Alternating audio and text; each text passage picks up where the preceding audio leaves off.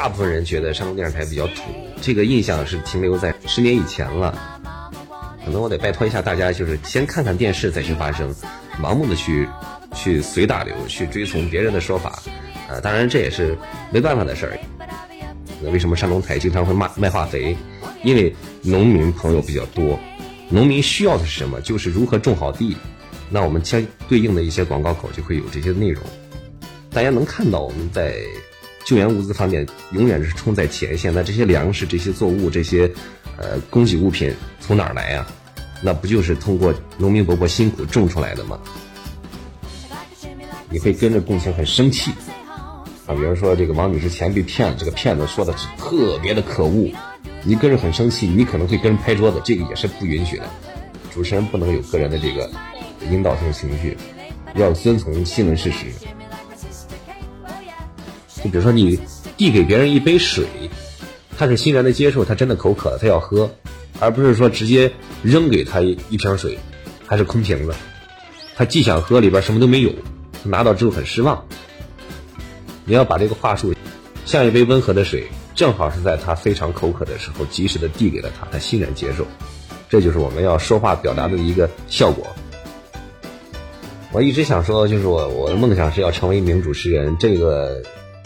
一语双关，看怎么断句。第一个愿望已经实现了，成为一名主持人；第二个愿望是成为一名主持人。我希望有一天就是更多的人认识我。啊，提到小东这个名字的时候，可能还提，哎，我知道他是山东电视台主持人。啊，这就是我的最终目标。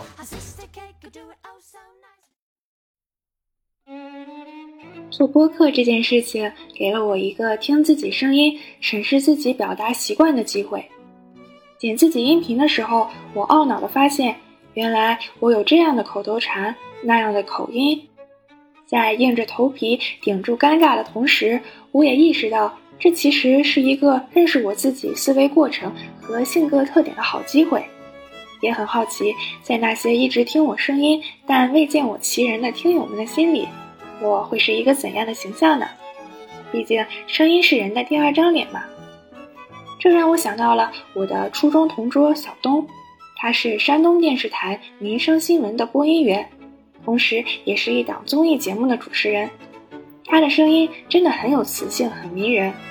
他给我发的那些微信语音，我从来都不舍得删，还要给周围的人秀一秀。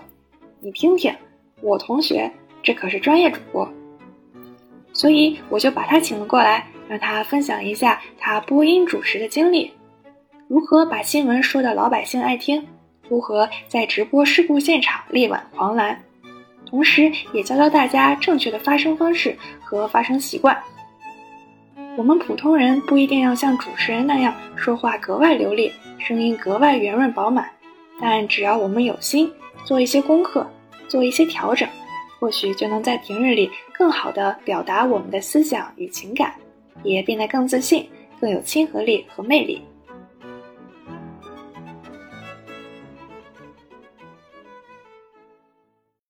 我是山东广播电视台主持人小东，然后我的本名叫赵世东。你本科应该学的是播音主持专业，对吧？对，播音主持。那你可以给我们讲一下你们专业都要学什么内容吗？呃，基本的一些播音发声啊，播音基本功啊，比如说相声里的说学逗唱，有这么一个环节。呃，如何去讲好普通话？如何发声？如何演绎文本？像文艺作品的演播呀。像绕口令的播读啊，像台词的演绎呀，像这个新闻的播读等等等等，综艺节目的主持如何在台上控场，这些都是我们的这个专业课啊。当然还有一些这个文科类的一些补充，政治文化地理呀，呃，这个美学的一些赏析鉴赏呀。因为本来我是一个理科生嘛，然后就对于播音主持这一块要补充一些文科类的知识，不然的话。平时一些东西都说不出来。哎，我很好奇，你们具体是怎么练声呀？每天早上都要晨练吗？呃，这个是没有硬性要求啊，但是看每个老师，可能老师严厉的话，我们就会没有办法被迫去 每天去练声。呃，当然也看自己，因为我们练声有一句话叫“一天不练自知道，两天不练他知道，三天不练都知道”。呃，什么意思呢？就是说。基本上你跟一个人说话聊天，你就能听出来对方有没有练声。如果三天以上不练的话，基本上所有人都能听出来。当然，我现在这个状态就属于说，基本上一两年没练了，大概也都能听出来。然后每天早上去练呢，是因为呃，一般都要去找一个比较安静的地方。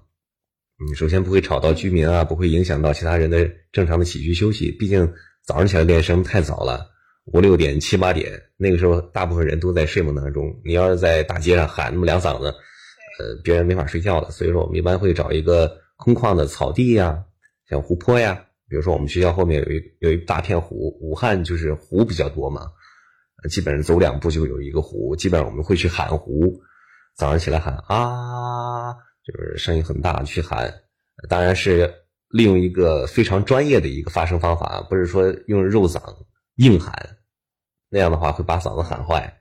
是用气息，呃，当然这个牵扯到我们的专业，胸腹式联合呼吸以及怎么样去控制你的声带的形状和你嗓子发声的一个形状，用气息去顶上来声音，而不是说靠嗓子那个使劲往高了、往那个尖了去喊。哎，那你说这个音色它是天生的，还是可以通过后天的训练得到一定的改变和提升？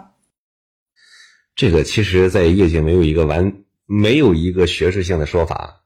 嗯，但是可以从那个像唱歌的一些艺术家他们的口中，我们得知的一些消息，比如说像刘和刚，这个可能是一个呃，在国内美声唱法里边比较比较厉害的一个老师。他的说法就是，百分之九十靠天赋，百分之十靠靠后期努力。如果说你天赋不是一个唱歌的料，那你后期再怎么练也练练不成一个歌唱家。就像我们所说的，天生如果说嗓子，呃，老天爷没有给你赏饭吃，父母没有给你生了一个好嗓子，你靠后期练的话，非常的难，可能要去靠一些外界的干预，比如说一些。这儿不大方便说这些东西啊，就是可能啊对，嗯，需需要一些外界的干预，或者是后期要多努力，甚至要碰到一些机遇、一些机缘巧合，把声音，比如说声带练成一个什么样，有可能叫受损，但是出来的感觉那就叫好听。那你对你的声音满意吗？嗯，我觉得我的声音还可以更好听，因为我天生嗓子还不错。嗯，从专业角度来说，如果说塑造的更好一些，如果我再勤快一些的话，声音可能更完美一些。现在我觉得还没有达到百分之百。嗯，我觉得你的声音本身这个素质就非常的不错，但是我发现你工作了之后，它就更有那种播音腔，所以我觉得还是就是通过一定的训练，可能会让你的声音就是更有底气，或者是更有自信。这叫声音的化妆。声声音的美容嘛，嗯，当然一个基本功，基本功的练习是只能是帮你提升百分之十到百分之二十，主要还是靠天赋。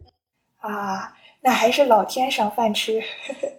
呃，差不多就这句话吧。我在大学四年，通过无数的比赛，所有的评委老师，包括电台、电视台，包括呃这个播音指导老师，所有人给我给出的一句话就是老天爷赏饭吃，小伙子你真幸运，你后期如果不努力就白瞎这副嗓子了。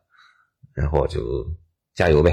对，嗯，那除了这个发声，你们还要学普通话。啊，对，要学普通话，很多字音字词都是有规定的、规范的。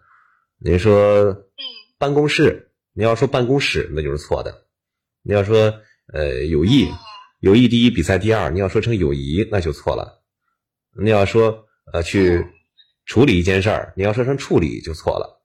就很多字音都要注意。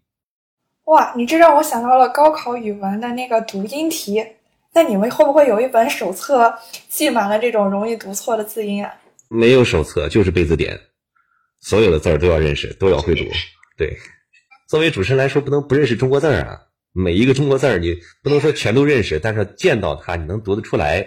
如果读不出来，那就借助字典。但是你要是现在在新闻播音，比如说我们经常会看到一些央视的一些主持人口误锦集里边会有把。地名读错的，前一阵比较火的，因为我是在湖北上的学嘛，所以呃，对于一些地名，可能是呃，对于武汉的一些消息多一些。比如武汉有一个地方叫转口，但是字典里呢，这个词儿有两个音，一个屯，一个转，央视的一些主播可能就是按照翻阅字典，可能时间也比较紧，也可能是以他的第一印象，因为有些新闻稿件你没有提前准备的机会，拿到稿件直接读出来，你就看到这个地名能读出来就不错了，但是空着的话肯定扣钱，然后就把它读出来，就读成了纯口啊。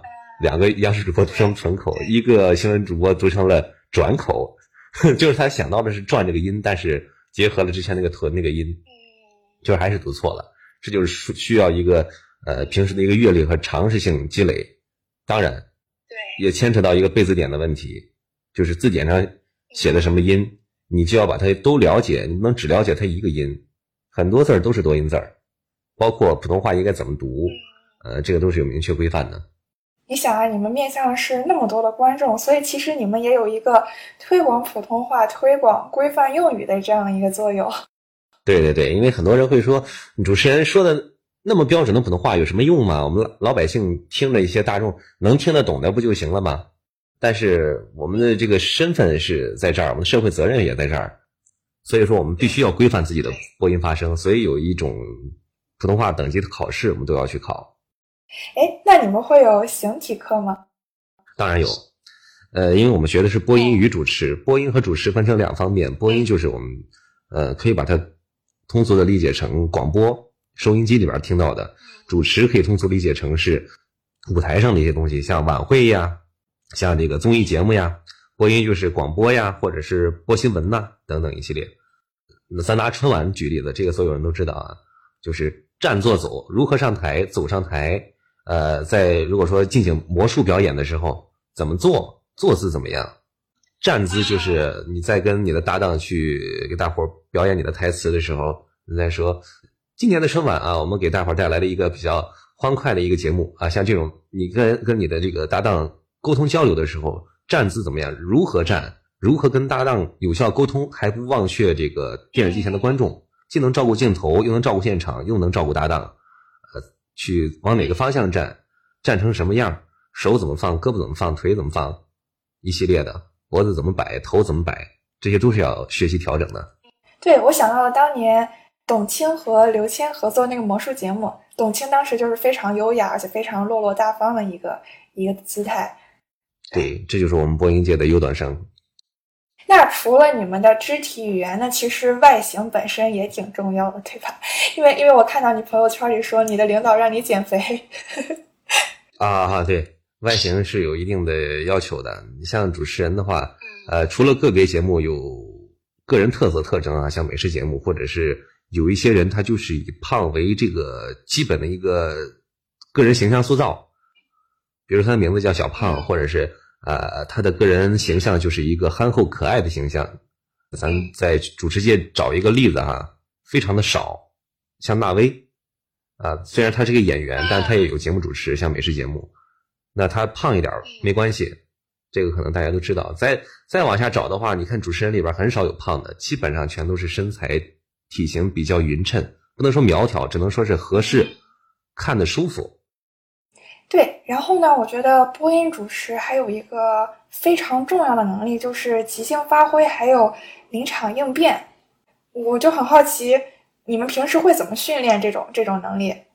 哦，这个因为很多东西不是大学学来的，嗯，基本上播音主持里边有百分之八十是要你在社会上个人的一些经历和阅历，和你的在工作岗位上获得的一些呃新的一些知识。和如何去转变？课堂上我们教的只是一些基本的，像呃，假设还是拿春晚举例子，我们练习的时候都是拿一些呃大型的舞台设备做做例子啊，就是在春晚主持的时候，假设哈，突然灯灭了，你如何来处理？如何处理啊？先跟你说有好几种情况啊，灯突然灭了，话筒突然没声了，就没电池了，然后嘉宾突然不见了，嘉宾不回应你，嘉宾走神了，然后你忘词儿了，等等这一系列。你如何来处理？这些都是基本操作，这些课本上有写，你也可以去应对啊。比如说这个主持人，尤其女女主持穿高跟鞋上舞台，摔跤了，摔倒了，高跟鞋插在这个舞台的地板缝隙当中了，然后这些如何处理？这些课本上都有写。比如说之前鲁豫有一个经典的例子啊，哎，我忘了是不是鲁豫了，在上舞台的时候，嗯，因为下了个台阶儿，台阶他没有看着，然后就踩空了一脚，往前做了个前滚翻。当时所有人都看看傻了，比较比较尴尬。那他怎么处理的呢？他说：“哎，怎么样，大家？我刚才给大伙表演了一个狮子滚绣球，大家觉得好不好呀？”大家其实一看就明白，他刚才是一个失误，但是呢，大家一鼓掌啊，好。他说：“这还叫好呀？我这叫抛砖引玉，接下来的节目才叫精彩。接下来带给什么一个一个杂杂技节目嘛，正好切合了他这个救场的一个一个一个话术，所以这块属于是教科书式经典的救场。它这个灵机一动也非常的呼应这个晚会本身的一个主题，所以也显得它这个应变的这个话语特别的。”到位，而且特别的有品位、有格调。这个很机灵，这是课本上教的一些东西，但真正应用到这个实际当中啊，呃，你很少会把高跟鞋走调插到舞台里边，基本上不可能出现这个舞台没有灯光，也不可能话筒没有电，因为作为这个专业的这个电视台来说哈，呃，基本上不可能碰到这种情况，都有备用的设备、线路和这个等等一系列的这个这个这个这个备用情况哈。当然，你要说是参与这个。呃，商演啊，像一些巡演、地方的一些路演，呃，可能在一些广场里边、商场里边搭建的舞台，那种检录设备可能会出现这种问题，所以学习的是那些。万一没电了怎么救场？那就随便说嘛，呃，应呃随机应变。但是真正的你要走向这个电视的新闻播音岗啊、综艺播音岗啊，啊，这些都是要注意的一些新的东西，课本没有教，比如说。呃，你在播着新闻，我们的新闻都是实时直播的，你会看到，就是新闻联播播完了之后都有一个掏耳朵的动作，记得吧？那个就是摘耳返。嗯。耳返是干嘛的呢？是你跟那个导播间的老师们沟呃沟通交流的，他们会跟你说什么呢？就是比如说，呃，小东，小小东啊，下一条新闻还有这个三分钟才能到，但是现在目前为止没有新闻了。针对上一条新闻，你要发挥三分钟。猝不及防，你要赶紧看新闻。比如说昨天晚上我们说了一个新闻，叫这个小区的停呃充电桩，对电动车的充电桩这条新闻我就遇到了。小东啊，下一条新闻还没来，发挥两分钟，你说你说啥？说啥？啊，只能通过你个人的阅历去，就你自身的感受，站在老百姓的角度去说人话啊，不是说说一些空话大话，泛泛而谈。要说的别人觉得是这么回事儿。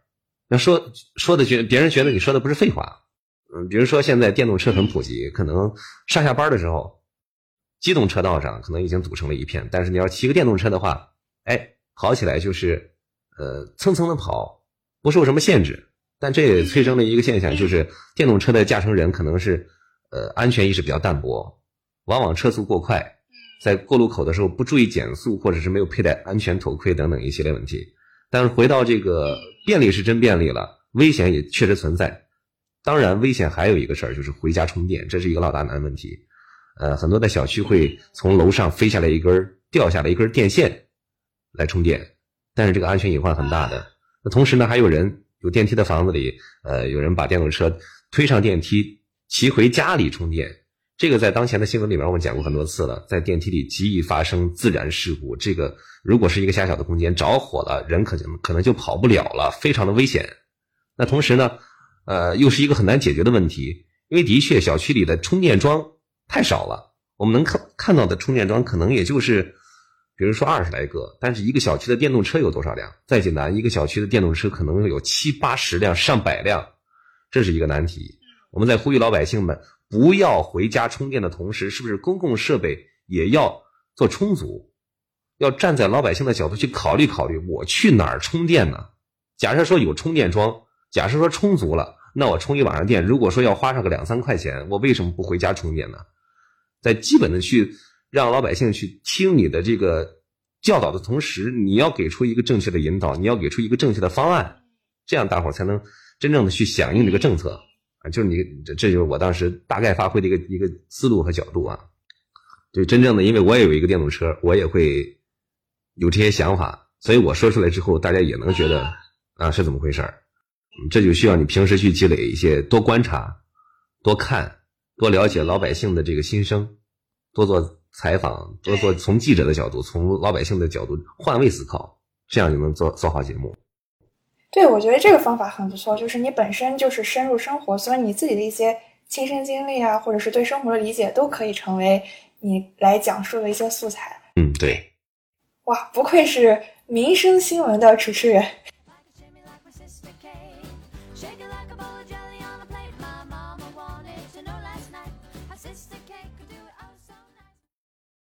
哎，那正好就给大家讲一下你现在在在参与的这个节目。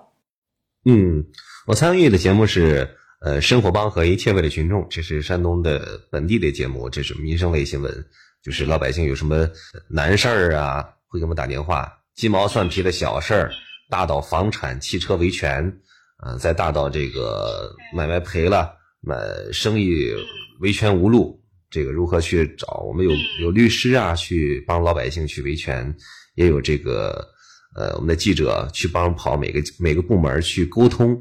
其实我们的节目就起到一个社会监督类类型的一个作用。比如说你各个部门有不作为的，有这个办事儿不到位的，我们都会进行督促，促进这个社会和谐发展。嗯嗯，所以这是在山东电视台的生活频道吗？嗯，生活频道和农科频道等等一系列其他地面频道。哎，先想问你一下，就是很多人都对山东电视台有一个刻板印象，就是觉得它乡土风风格特别的浓厚。你你是怎么看的呢？这块儿因为呃得发一下声了，因为可能大部分人觉得山东电视台比较土，这个印象是停留在十年前、十年以前了。嗯，真正去调研一下，就是说这些话的人。多久没有看电视了？嗯，可能我得拜托一下大家，就是先看看电视再去发声，盲目的去去随大流，去追从别人的说法。呃，当然这也是没办法的事儿，因为毕竟这是一个娱乐的话题，大家茶余饭后一说一乐，那一笑就过去了。我们也很高兴能给大家提供一些这个笑料，呃，提供一些谈资。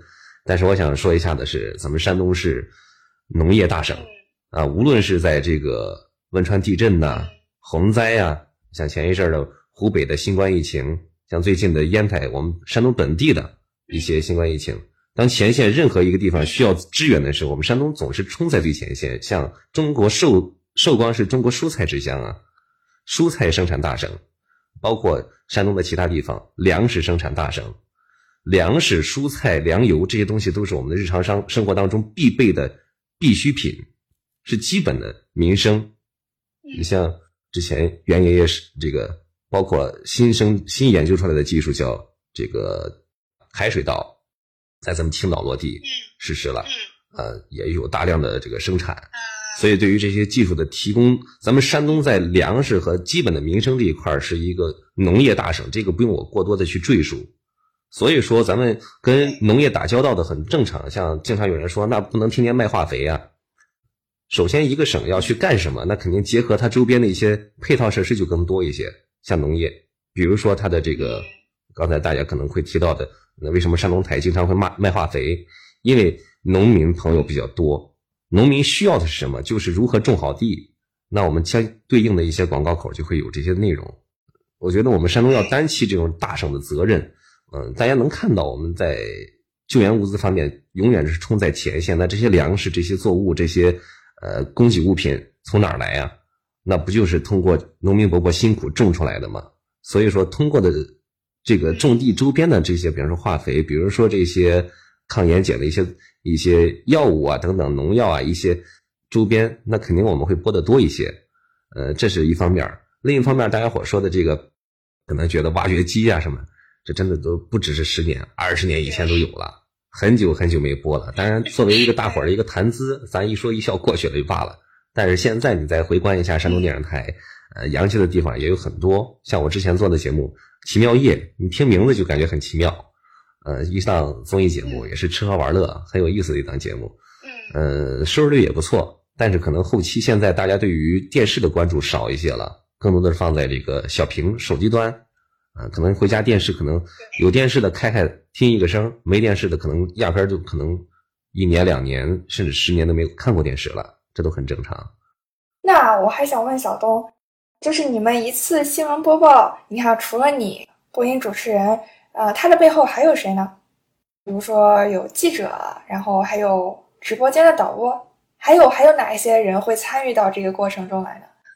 嗯，你说的记者，首先他是白天进行采访任务，呃，采访一些新闻事件，比如说，呃，张女士回家这个电梯突然骤停，或者是从高层掉下来；比如说李先生刚买的车驱动轴断了三次；比如说王小姐去买的地呃房子地下室不断的在漏水，地面积水严重，这事儿怎么解决？这些是记者去前期采访的，做成一个新闻片子。白天把它剪采访完了，剪辑出来，晚上在我们的电视台的节目里面播出。那晚上我要做的呢，就是呃说一个导语，导语是干嘛？就是引导这个新闻案例。比如说这个呃开着卡车要穿着斗笠这个事儿，您见过吗？哎，呃枣庄的刘先生就说哈，这还是下小雨，要是下大雨的话，那还得披上雨衣呢。怎么回事？现在这卡车还出敞篷的了吗？哎，事情并不是这么回事儿。到底为什么开卡车还得穿着雨衣呢？我们来看一看，引出来就是这个卡车这个上顶棚可能是呃因为质量问题有裂缝，新买的车老是漏水，就是往下滴水，然后这个事儿就要去维权，啊，这是我的工作。那我的工作是把它引出来，呃，会带着耳返，导播间老师跟我控制。你要说大概多长时间？记者白天去采的新闻，要把它制作出来，这个周期是非常长的，未必会在节目开始之前赶出来，很多都是赶在节目当中制作出来，也有可能会出现一些临时的播报，比如说，呃，我们来关注新冠疫情的最新案例，呃，哪儿突然有一个新增，或者是哪儿有有一个这个治愈病例，我们这种好消息，我们都是来，接下来我们来临时插播一条消息，就突然给你来个公稿，会递过来个小纸条，这个时候就没法靠背了，只能低头照着稿子读，或者是。按照你的理解，按照你白天的印象，你也会去阅读新闻，会有一些最基本的认知，去给大家。当然不能一直低头读，这就是导播间和主持人的一个配合。然后导播间可能会跟你说，节目时长一共是啊，比如说我的节目时长是在四十五分钟左右，那现在已经过半了，还差呃还差二十分钟的时间，二十分钟接下来还有大概是十五条新闻，你要如何把控这个节奏？一条新闻平均分配时长多长？那么新闻的时长，片子就是记者白天采出来的片子，时长已经固定了。你来发挥的时长要快要慢。比如说你前面突然插播了三条新闻，那么时长就不够了。后边所有的新闻的导语你都要加快，甚至要自我简化。比如说一长串，你要把它给概括成一句话，把它给播读出来，导入这个导语。所以说很多稿子都是现场拿到了，而不是提前可以准备。嗯，基本上有一半稿子吧，每天都是有。一半以上的稿子是能够定下来的，一小半的稿子是要现场去发挥处理的。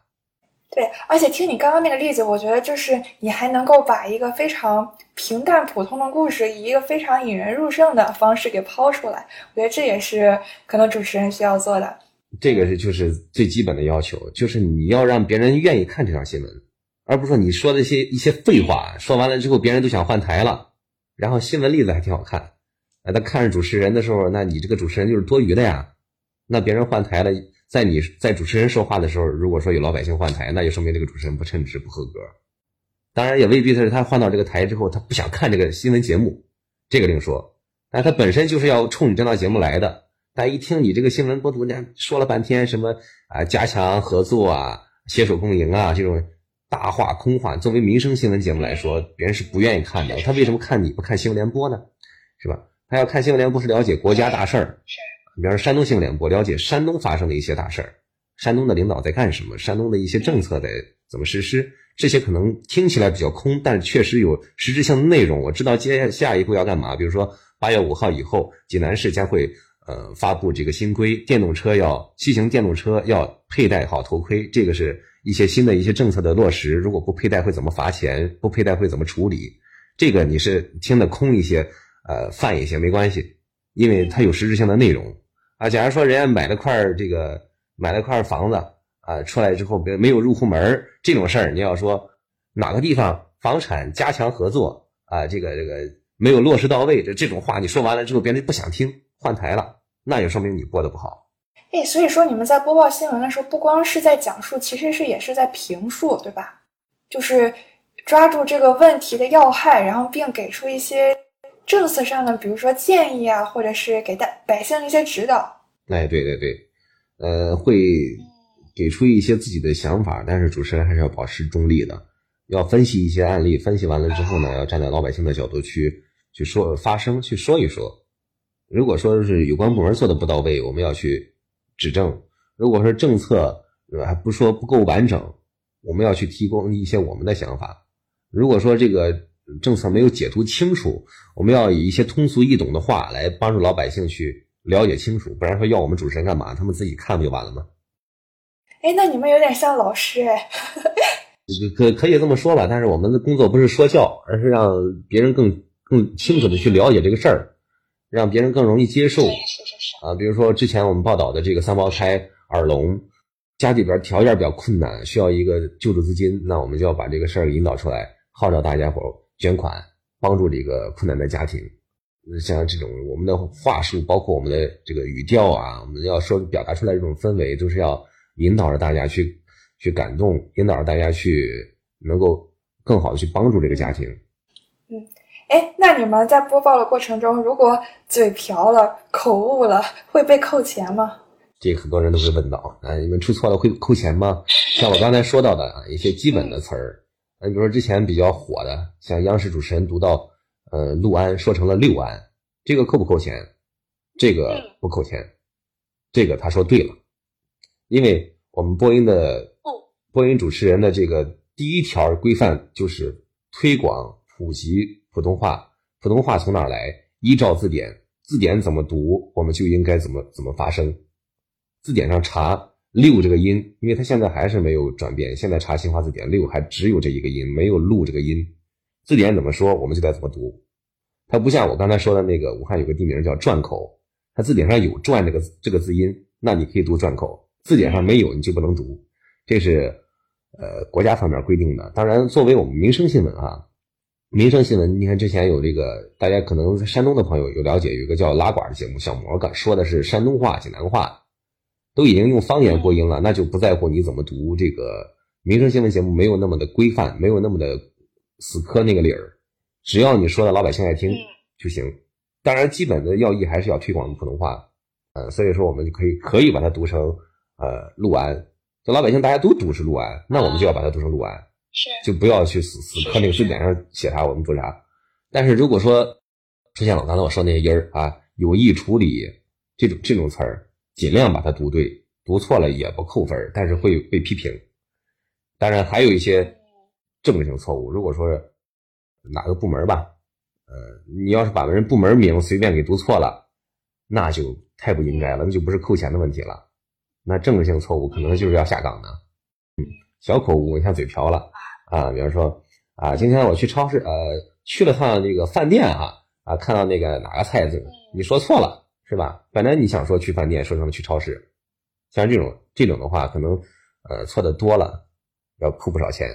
但是错的一处两处，如果说能合理的纠正规范过来，及时纠纠正，像刚才我说圆过来，怎么老想着超市啊？毕竟我是一个天天做饭的人啊，没办法。但是今天小东下了趟馆子啊，真正的去看了这盘菜，这道菜你给他圆回来了。民生新闻节目就是这么随意嘛，对，你给他圆回来了就不用扣钱。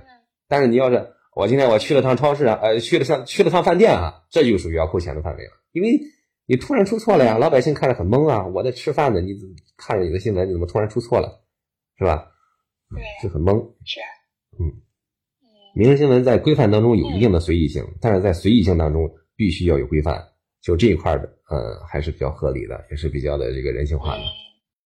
哎，那你在播新闻的时候，有没有出现过这种情况，就是跟这个当事人特别的共情，导致你自己情绪特别的激动，甚至要到心理崩溃？如果这种情况下，你会怎么办呢？呃，首先我说一下这个之前零八年汶川地震的时候，很多新闻主播会哭了的这件事儿，这个在行业规范标准里边是不允许的，是要扣钱的，甚至严重的是要下岗的。但是那一年是因为情况特殊，呃，的确是引起了所有人大家的共鸣。突然人性化了一把，主持人保持中立。如果说读哭了的话，这一块是要扣钱的。但是那次读哭了的，好像都出名了，没有被批评，反倒是被表扬。的确，嗯，我们看到很多国人遇难了之后，我们会感到很心疼、很惋惜，多希望这种事儿不会发生。我们会有个人的一些情绪的迸发，这是一方面。还有一方面就是你会跟着共情，很生气啊。比如说这个王女士钱被骗了，这个骗子说的是特别的可恶，你跟着很生气，你可能会跟人拍桌子，这个也是不允许的。主持人不能有个人的这个引导性情绪，要遵从新闻事实。当然，你作为民生新闻节目，我刚才说了，在规范当中有可以有一定随意性，可以有自己的一个风格和特点。呃，就这一块儿，你看主持人自我去把握一个度。呃，要不说有一个规范，如果主持人播的好的话，可以上很多节目；播的不好的话，可能节目越来越少，甚至没有，就不让你播了。这块儿这个度怎么把握呢？主持人把握的好，领导就认可，领导认可就 OK，领导不认可，这个得换人。不过播新闻的时候，还是会有那样一种，就是与时代同步伐、与人民共命运的那样的一个感觉。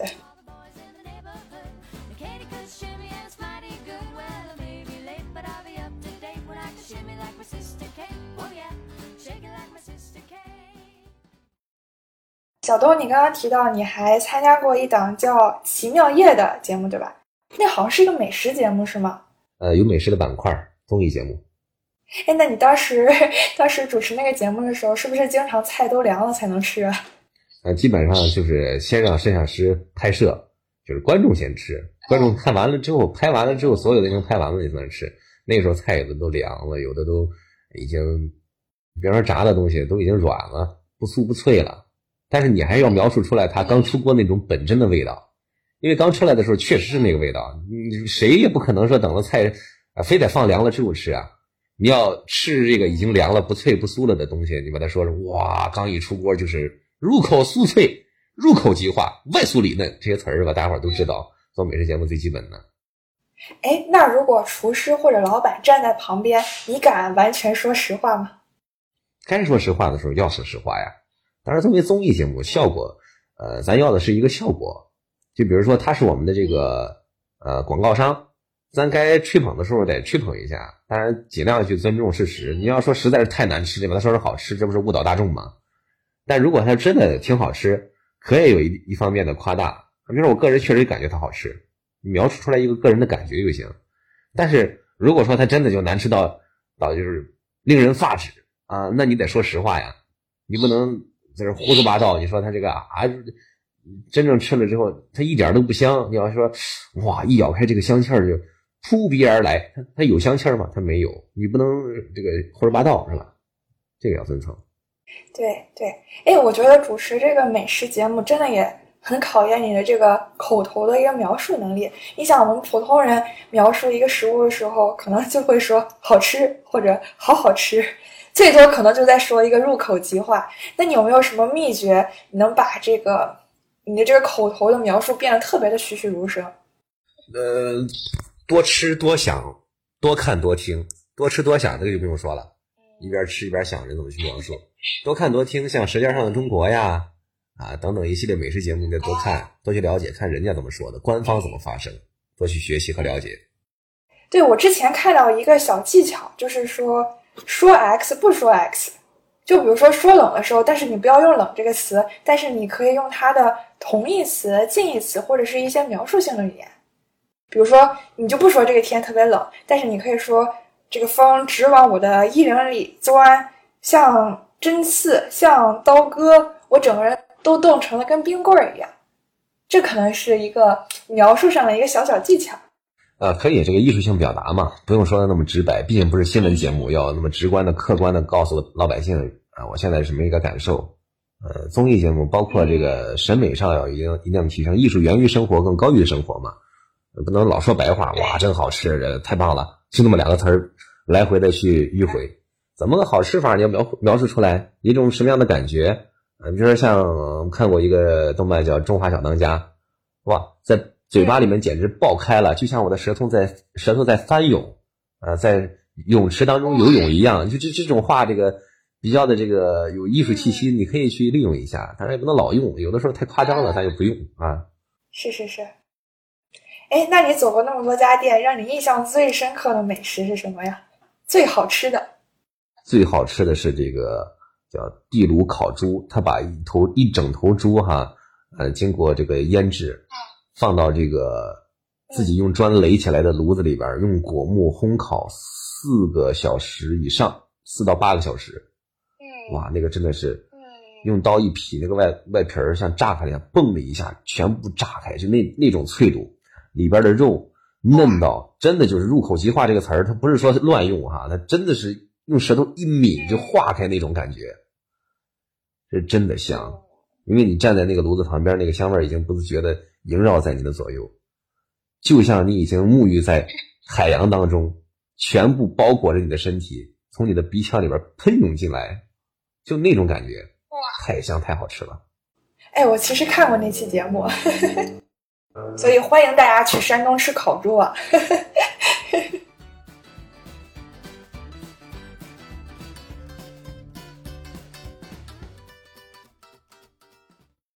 那除了新闻节目，还有这样综艺节目，你是不是有的时候还会接接到一些比较随机的任务？就比如说，我最近看到你好像采访了奥运冠军陈梦的爸妈，对吧？啊，对，这就是新闻节目的衍生嘛，就是像咱这个奥运冠军，呃，很多都在山东，呃，那我们会对他的这个父母会进行一些采访，或者对他的这个家人、亲戚、朋友进行采访。那么能够邀请到演播室来的，咱们就邀请一下。哎，那新闻节目、综艺节目还有这种采访，你觉得你最喜欢哪一个类型的节目？没有最喜欢，因为我个人是干着新闻节目起身的老本行，又是新闻主持人。呃，综艺节目呢，就是比较有意思、有趣味性，每天都在接触不一样的东西。呃，一些很新鲜的，像吃啊、喝啊、玩乐啊，包括舞台上你会见到一些明星大咖呀，会呃了解到一些令人捧腹大笑的，或者是令人非常感动的一些内容。各有各的趣味吧，包括你现在接触到的新媒体，呃，我们也在新媒体上有一些新的一些尝试，呃，很多人去接受，呃，不同的风格、不同的形式，呃，都有不同的感受。那你见过的最大的咖是谁？呃，目前我见过最大的咖呀，我想想啊，见了不少人，目前见过最大的咖应该是，应该是黄渤吧。再大的话，我是希望能见到周杰伦，但是我觉得够呛了。哦，可以的，肯定可以，肯定可以。哎，黄渤在台上是讲普通话还讲青岛话？那肯定讲普通话呀。回了家才讲青岛话，那毕竟都是青岛人哈。嗯嗯嗯。哎，那你有没有最喜欢的主持人？最喜欢的主持人啊，嗯，你说的就是些榜样嘛。我们以前也有像。你要是播新闻的话，肯定会以康辉为标准。新闻联播的这个播音主任，啊，白岩松非常睿智，非常的敏锐，说的话都字字儿说到老百姓的心坎里。呃，不论前面有前一段时间发生了什么流言蜚语，但是基本上，呃，他说的就是我们最爱听的。呃，比如说像这个综艺节目主持里边，呃，像何炅啊、汪涵啊，这些都不用多说。啊，对，都是是，肯定就是这些大众都比较了解的，都是我们需要学习的典范。嗯，我我还蛮喜欢小撒的，哎，应该是撒贝宁还是撒贝宁？撒贝宁，对，撒贝宁，他这个就属于一股清流，就像他自己自述里边嘛。如果说要扣钱的话，他每个月的这个光自我介绍就要把工资扣完了，那可能就是给他开辟了一个先河，因为老百姓就是爱爱看他。就是喜欢他，他就是以这个老百姓喜闻乐见的方式去剥夺了出来，所以说就叫他小撒就行。是是，嗯，对，我觉得他既可以做到非常的严肃认真，同时也可以成为观众的快乐源泉。对，不都说采访了马云之后就打开了他的任督二脉吗？突然就往喜剧路上走了，成为一个谐星。是是是是是，嗯，哎，那像你们专业啊，你看除了可以去做播音主持人。还有其他的一些就业路径吗？比如说，是不是可以去做配音啊？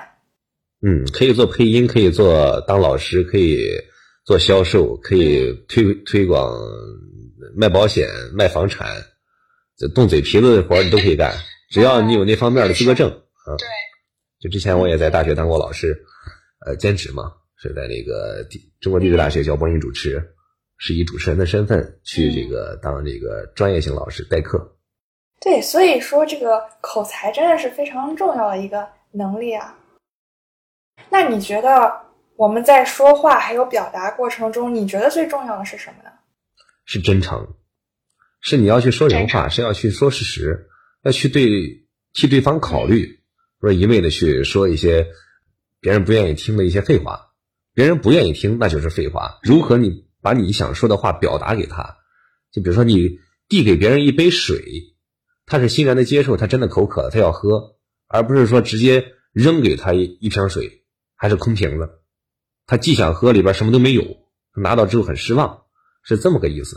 你要把这个话术像一杯像一杯温和的水，正好是在他非常口渴的时候，及时的递给了他，他欣然接受，这就是我们要说话表达的一个效果。明白明白，就是首先要真诚。然后其次呢，也要言之有物，然后也要深入浅出。对，言之有物，言之有理。像我们播音老前辈说的：“无稿播音出口成章，有稿播音锦上添花。”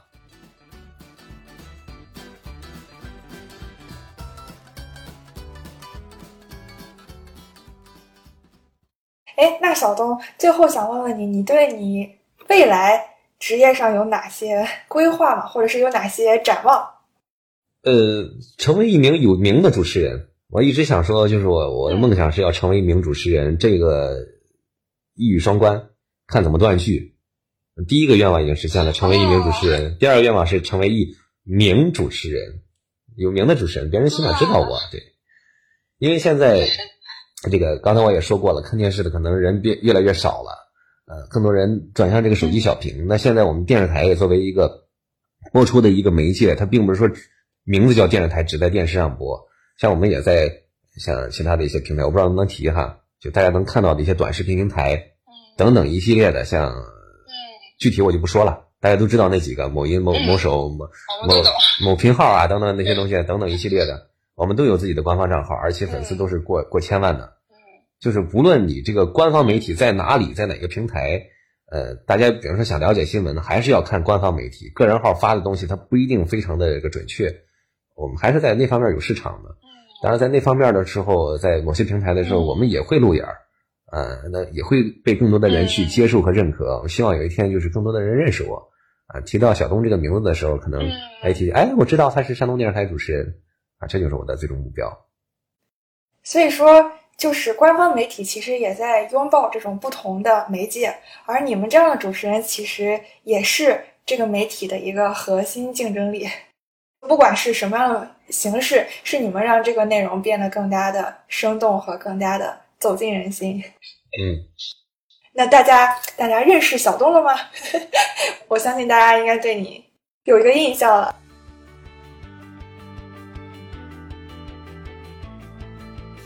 好啦，这就是今天的播音主持幺零幺。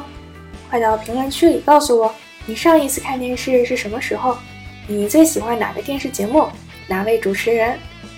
想要认识更多斜杠青年，就在喜马拉雅、小宇宙、苹果播客等平台订阅斜杠青年研究所。如果你或你身边的朋友也是一位斜杠青年，欢迎你联系我，和我分享属于你的一片天。